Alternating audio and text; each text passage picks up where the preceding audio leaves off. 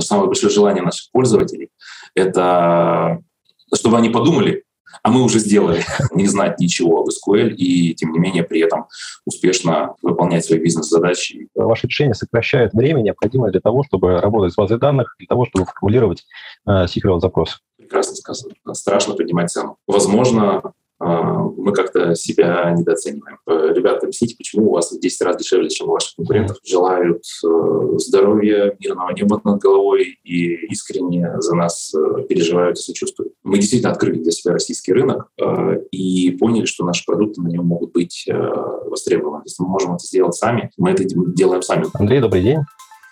Привет, Сергей. Сегодня у нас на связи Андрей Завьялов, директор Active Database Software, разработчики э, софта для разработчиков в первую очередь. Андрей, расскажи коротко, чем занимается ваша компания, что вы разрабатываете? Коротко. Э, наши продукты — это Developer Tools э, и компоненты для разработчиков. Э, основной флагманский продукт у нас э, — визуальный построитель эс ку эль запросов, э, на базе которого мы не только визуальный построитель, но еще и парсер, анализатор э, и так далее, вот на базе которого мы э, разрабатываем различные э, решения как для конечного пользователя, так и для разработчиков. Э, это утилиты для работы с базами данных и эс ку эль-запросами, под различные платформы написаны э, эй пи ай для работы с этими запросами, а также э, мы предлагаем разработчикам встраивать э, наш интерфейс визуальные, для того, чтобы их пользователи тоже могли без особого знания с запросов что-то сделать с данными, как-то их повертеть, покрутить и получить какую-то пользу. Общая картинка сформировалась. Теперь можно пару вопросов тебе лично. Как вот, скажи, к этому пришел, откуда сам родом, какое у тебя образование? Чуть про себя. Родом я из Челябинска. Наверное, самая обычная история. Закончил ай ти-факультет. Пошел программистом работать, и в то время, это были двухтысячные годы, две тысячи пятый был очень бурный расцвет так называемой шеевея, и, в общем-то, рынок был не наполнен, не настолько насыщен, как сейчас. Мы с товарищем нашли незанятую нишу, точнее, посмотрели на конкурентов, выяснили, что мы можем сделать гораздо лучше, собрались, решили, уволились. И где-то в районе года вот с моим партнером пилили на свои деньги продукт. И через год он пошел. Для того, чтобы его раскрутить, тогда не требовалось никаких вложений. Все, что нужно было сделать, это написать сайт, как говорится, предъявить товар лицом, да, и организовать оплату, что, собственно говоря, было успешно сделано. Компания принадлежит тебе, у тебя есть партнеры, есть инвесторы. Как сейчас выглядит компания, структура бизнеса? Да, это частная компания, она принадлежит мне и моему партнеру. Мы до сих пор остаемся достаточно маленькой такой фирмой. То есть у нас не больше семи разработчиков, плюс-минус, иногда больше, иногда меньше. И ориентируемся мы, скажем так, именно на прямой контакт с нашими покупателями. То есть основной канал продвижения, да, это веб-сайт, плюс из уст в уста, то есть люди каким-то образом нас находят. Соответственно, раз мы маленькие, мы можем быстро отреагировать, предложить какие-то решения, какие-то изменения. Но наш продукт, людям это нравится, они становятся постоянными покупателями. И, соответственно, вот по их просьбе получается продукт. Окей. Okay. А не было желания за эти годы, с две тысячи пятого, как-то расширить, может быть, компанию, там более активно развивать? Почему вы оставились на уровне семи, семи сотрудников? Хороший вопрос. Ну, наверное, основной такой сдерживающий фактор был тот, что мы развивались только на свои деньги, то есть это всегда был bootstrap.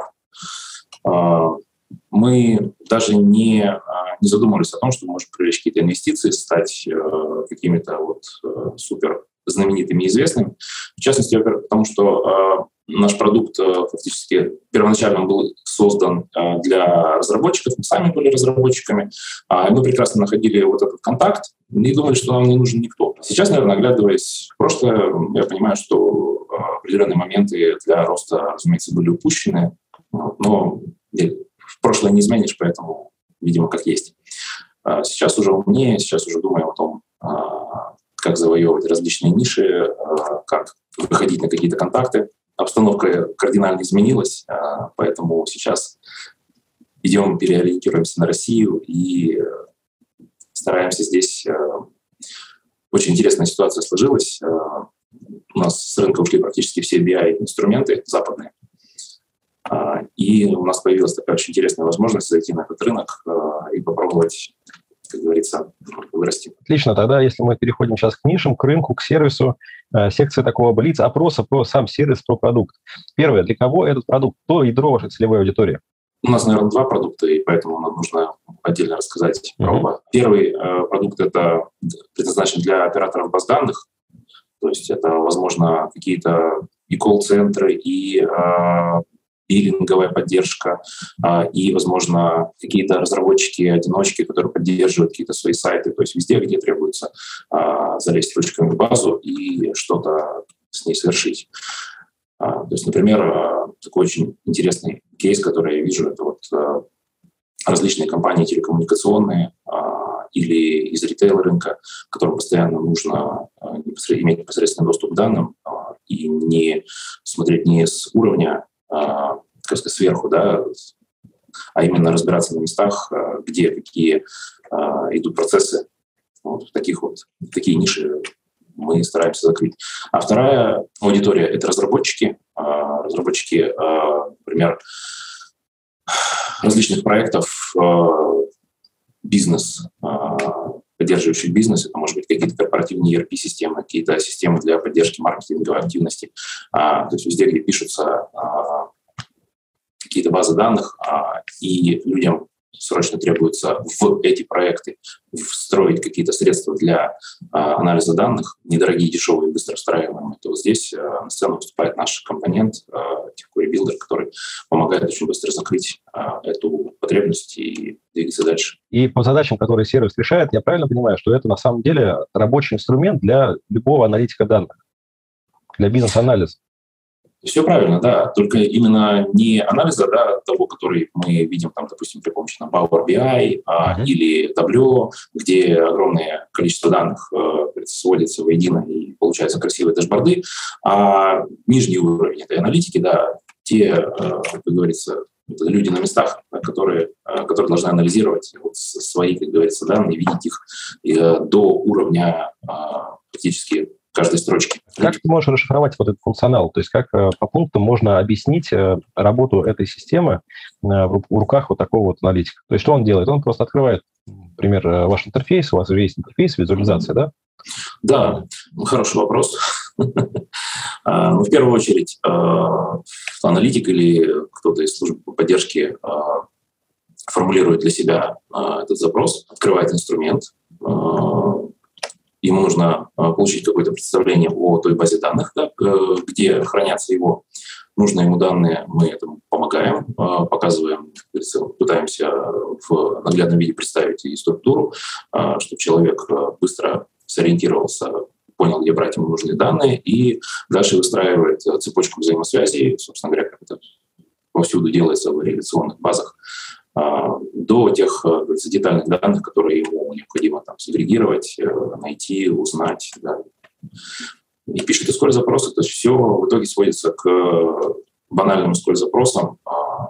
Просто мы позволяем не тратить время на их составление, на их на отладку, да, на понимание, где он забыл запятую, угу. и повысить продуктивность. Хорошо, это такие вот основные плюсы. То есть сокращает, ваше решение сокращает время, необходимое для того, чтобы работать с базой данных, для того, чтобы формулировать э, сиквел-запрос. Прекрасно сказано. А минусы какие? Наверное, про минусы немножко. Что вот хотелось бы допилить, чего пока нет, какие-то, может быть, вот можно отметить особенности, которые не реализованы и, там, может быть, будут, может быть, не будут. Самое большое желание наших пользователей – это чтобы они подумали, а мы уже сделали. То есть хочется залезть в голову пользователя и прочитать, что ему нужно, как говорится, и выдать те данные, которые он хочет. Ну, то есть это, я так понимаю, на текущий момент вполне решаемая задача. Да, у нас нам джи пи ти три в помощь и многие другие инструменты. Наверное, как-то так. То есть самое главное, да, будет успех, если мы сможем создать такой инструмент, который бы просто позволял не знать ничего об эс ку эль и, тем не менее, при этом успешно выполнять свои бизнес-задачи и работать с данными. А есть у вас конкуренты сейчас какие-то? Вот, ну, может быть, российские, зарубежные конкуренты? Кого вы рассматриваете как ближайших конкурентов? Да, разумеется. Но на рынке э, с инструментов баз данных, э, это основные инструменты э, конкуренты у нас это DBeaver, э, пи эл эс кью эл Developer, э, би джи Admin, MySQL Workbench. И на самом деле э, я знаю сотни средств, э, которые э, работают с базами данных, э, именно позволяя тем или иным способом э, выполнять запросы. Мы стараемся отличаться от них именно э, удобством визуального проектирования. А на рынке компонентов это все те же самые э, Developer Express и многие-многие так, наборы компонентов, э, которые предоставляют э, такой мощную поддержку э, для работы с данными. Они все обзавелись э, тем или иным способом э, упрощения работы с эс ку эль-запросами, но э, наши клиенты говорят, что э, несмотря на то, что они купили и продукты наших конкурентов, они все равно докупают наш компонент, потому что он кажется им удобнее. Здорово. А по, по деньгам это дешевле, чем конкурент? То, что вы предлагаете, дороже? Какая уж ценовая политика? За что вы тарифицируете? Хороший вопрос. А, ценовая политика, да, это очень а, такой, а, наверное, больной вопрос для меня, ну, как для любого фаундера, да, который, а, и, по крайней мере, я, как я общался со многими другими а, моими коллегами, а, есть такая общая а, тенденция к тому, а, что страшно поднимать цену. И даже на сегодняшний день, хотя мы стараемся сейчас перебарывать этот страх, все равно наши решения, они значительно дешевле конкурентов, что, с одной стороны, надеюсь, помогает так, бороться с ними именно на крупных закупках. С другой стороны, возможно, мы как-то себя недооцениваем.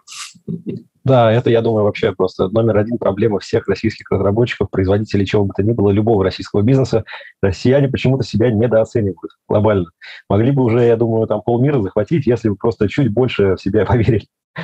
Вот, ну, на самом деле мы начали об этом задумываться, когда нам начали писать наши покупатели, типа, ребята, объясните, почему у вас в десять раз дешевле, чем у ваших конкурентов.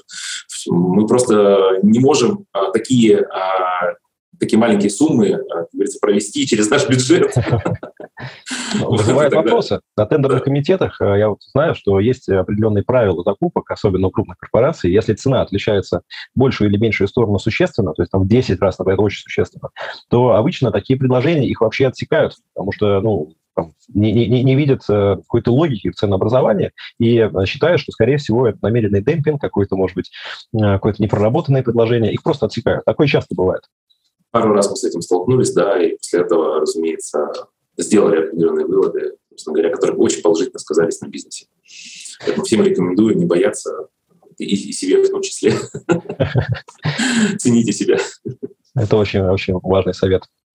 Да, и по поводу кейсов. Вот э, есть какие-то, может быть, примеры из э, последних там, пару лет работы, когда ваши решения очень классно выстрелили у заказчиков? То есть заказчики просто вот э, сказали огромное спасибо за то, что вы делаете. Можешь вспомнить пару, может быть, случаев? Да, хороший вопрос. На самом деле, спасибо говорят много. Людям действительно нравится наш подход к бизнесу, наша техническая поддержка.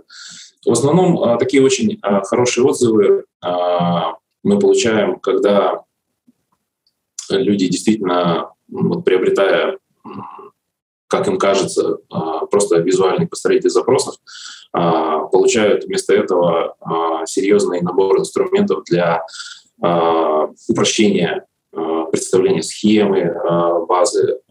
Мы достаточно очень много вложили сил в то, что, чтобы переработать, скажем так, представить зачастую очень сложные схемы, так, простым понятным языком, и когда люди обнаруживают эти средства, понимают, что практически это их спасение uh-huh. в каком-то виде. То есть когда у людей очень часто мы видим совершенно не, нечитаемые там, названия объектов, непонимаемые какие-то машиногенеренные имена, и когда мы позволяем представить вот эту кашу, эту мешанину из данных в простом, понятном виде, вот возникает какой-то вау-эффект, который люди запоминают надолго.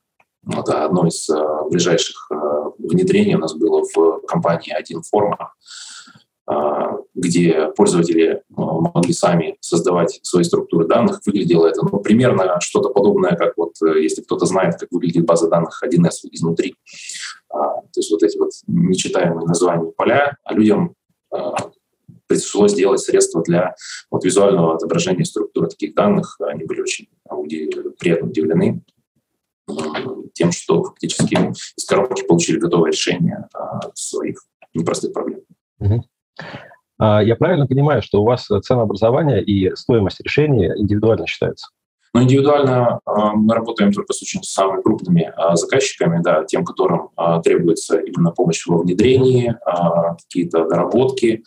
На самом деле для основного как бы, костяка наших покупателей цены публично доступны на сайте, uh-huh. и они могут, как говорится, рассчитать стоимость поддержки и сопровождения.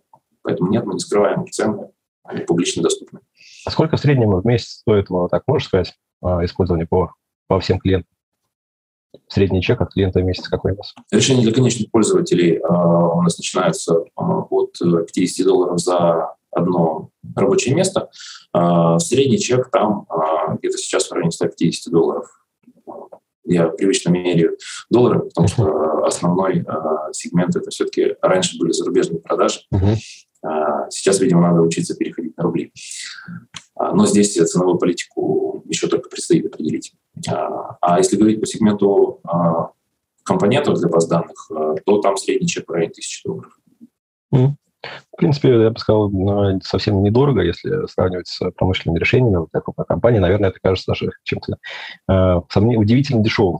То есть могут сомневаться в том, что... Мы уже, да, обсуждали эту тему. Это очень такая больная на самом деле тема сегментации, когда одним, скажем так, одного уровня разработчикам это кажется значительно и дорого, а другие спрашивают, да, почему так дешево.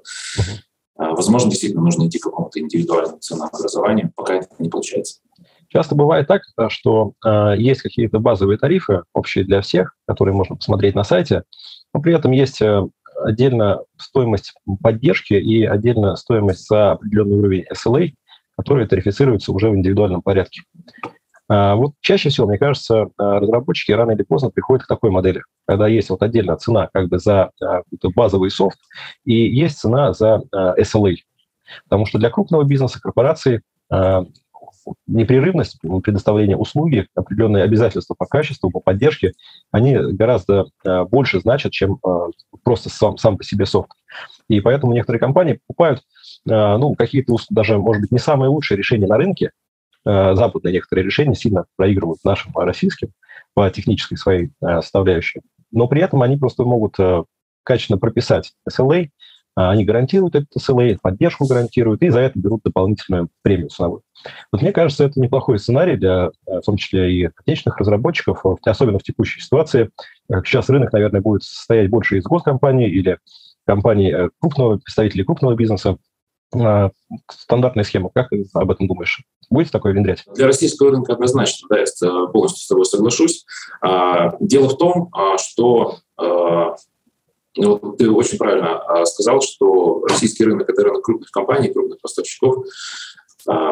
И здесь эс эл эй, разумеется, будет играть огромную роль. А на Западе нашими покупателями, скажем так, восемьдесят процентов наших покупателей – это какие-то независимые разработчики, небольшие там, студии по разработке ПО, которым, собственно говоря, важно именно, скажем так, закрыть какую-то потребность, то есть они относятся больше к, к этим инструментам как к commodity. Mm-hmm. Вот. Но здесь я согласен, что ситуация другая. И, выходя на российский рынок, эс эл эй это просто must-have, необходимость. А как у вас работает сейчас маркетинг, как работают продажи? Откуда к вам приходят клиенты и как вы их процессите до заключения сделки? Как я уже сказал, два основных канала – это веб-сайт, наша информация из уст в уста.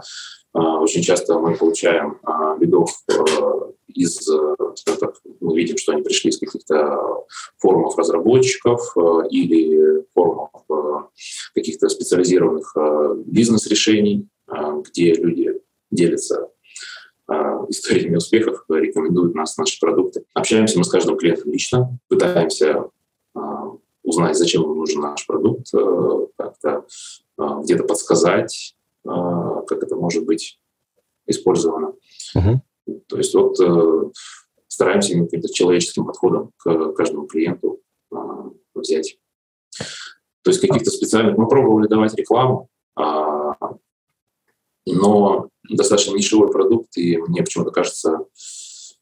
В общем, она не была успешной.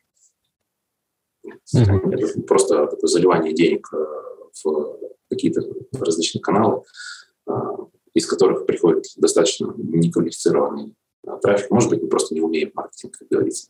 Неплохие продажи у нас идут от реселлеров, каких-то западных интеграторов, которые есть своя база клиентов, которые имеют возможность продвигать таким образом наши решения.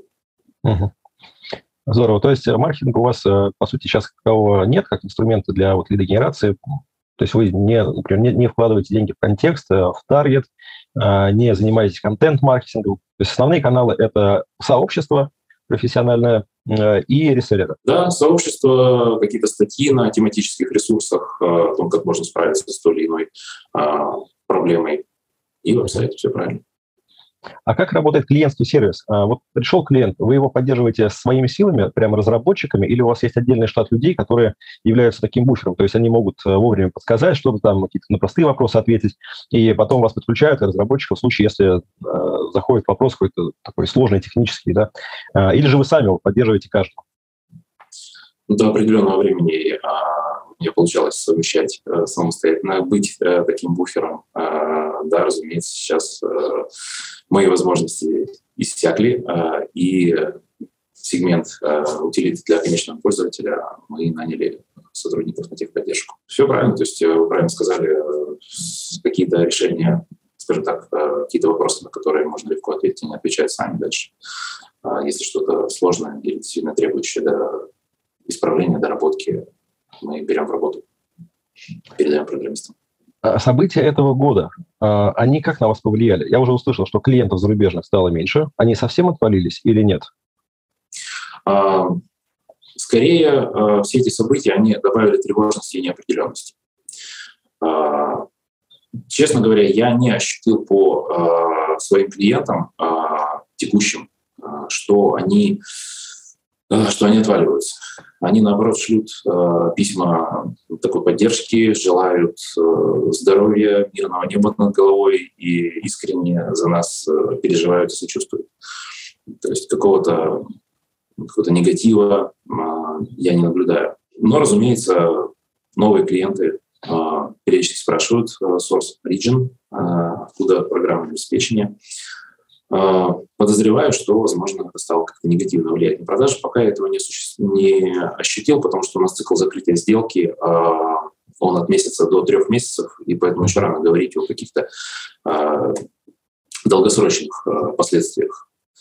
Но, с другой стороны, скажем так, ну, вот лихорадит все, начиная от людей, в которых как бы, ну, банально приходится успокаивать, как-то поддерживать даже своим видом. Единственное вот такое серьезное, наверное, влияние именно на бизнес, я считаю, больше положительное, это в том, что мы действительно открыли для себя российский рынок и поняли, что наши продукты на нем могут быть востребованы. Андрей, ты сейчас в Челябинске.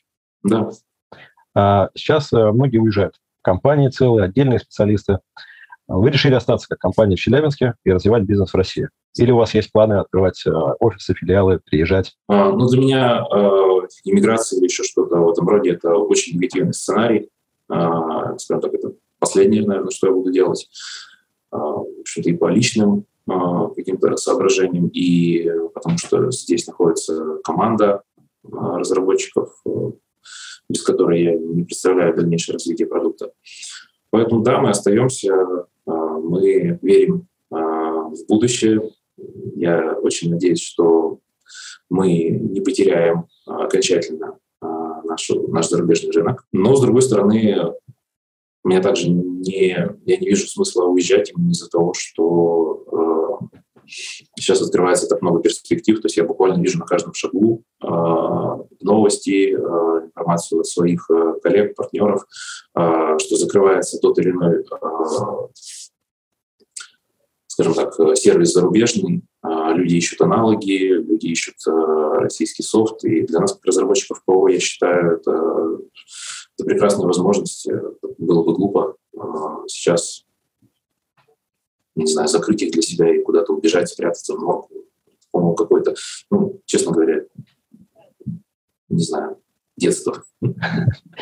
А какими российскими продуктами, сервисами вы сами сейчас пользуетесь? Российские продукты мы также только начинаем для себя открывать. Смотрим на Unisender, смотрим на Альбату, Юздеск. Понимаем, что действительно есть масса достойных альтернатив, зачастую гораздо более дешевых. Но, разумеется, какие-то вещи и расстраивают, скажем так, в области вот, инструментов для разработчика. К сожалению, уход с рынка таких зубров, как JetBrains, может быть, мира немножко расстроил. Разра- рассматриваем много, ну, сказать, чтобы вот, назвать какие-то супербренды, наверное, не могу. Потому что все равно костяк разработки, он остается. Никуда не денешь Visual Studio, никуда не денешь там, тот же самый .дот нет Framework. Все это глобальные а, инструменты, платформы, а, без которых, наверное, сложно представить себе разработку. Какие-то сервисы, да,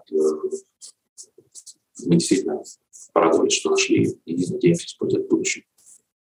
Будете использовать Яндекс.Документы, Яндекс.Диск, например, почту, там, Mail.ru или Яндекс, какие-то э, такие ну, частные инструменты не для разработки, а для команды, командной работы, для личной жизни? А, знаешь, Сергей, на самом деле вообще вот со всеми сервисами сейчас а, произошло такое очень большое переосмысление а, о том, что раньше было такое, вот, такое представление о сервисе, а, что это такая штука, которую, которую ты покупаешь, и она позволяет тебе не задумываться о том, как эта штука работает, да, то есть ты просто покупаешь результат, да, то есть почту или, там, допустим, какой-нибудь knowledge base, поддержку, интеграции, да, и это все как-то само работает, и, и так будет вечно. А сейчас, приобретая любой сервис, ты начинаешь еще оценивать риски. А что будет, если этот сервис завтра уйдет?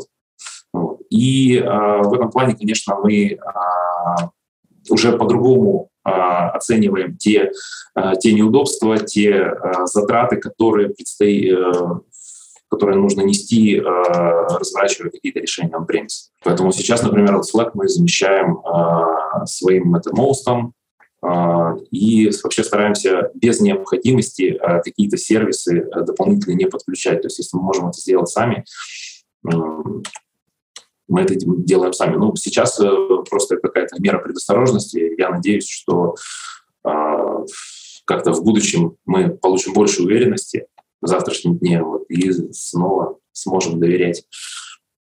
Поэтому в этом плане даже тот же самый Яндекс, э, вот, который по факту является, по-моему, нидерландской компанией, увез, насколько я знаю, может быть, это информация ОБС э, своих разработчиков в Ереван. Он мне не кажется вот, сильно э, надежной альтернативой. Поэтому, конечно, вот, прежде чем какой-то сервис использовать, да, нужно сейчас взвесить все риски, все за и против. Что вам нужно, например? То есть, чтобы, например, ваш бизнес в России более активно развивался. Это может быть какая-то мера поддержки государства, это может быть что-то со стороны бизнес-сообщества или же что-то, что зависит только от вас? Наверное, отвечу банально. Все в наших руках. На самом деле, любая вот такая встряска, которая сейчас происходит на рынке, она действительно позволяет переосмыслить какие-то приоритеты, какие-то установки и обратить внимание на то, чего раньше не замечали. И в этом плане, я считаю, наш рынок ПО только выиграет. Но я считаю, что меры, которые предоставлены сейчас правительством, они однозначно своевременные и необходимые, я бы даже сказал, может быть, даже где-то запоздали, они позволяют реально э, вывести из тени э, зарплаты, э, дать какие-то стимулы э, разработчикам оставаться в России.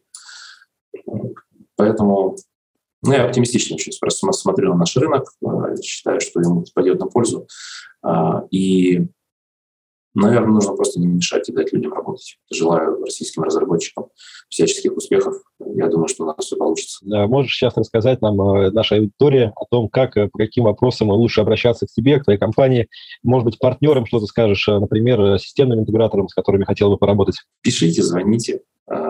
Мы здесь с удовольствием как-то посотрудничаем. Большое спасибо за детальные ответы, очень интересный разговор. Желаю успехов тебе и вашему бизнесу. Будем на связи. Спасибо, Сергей. Всего доброго. Всем всего доброго. Добра. До свидания.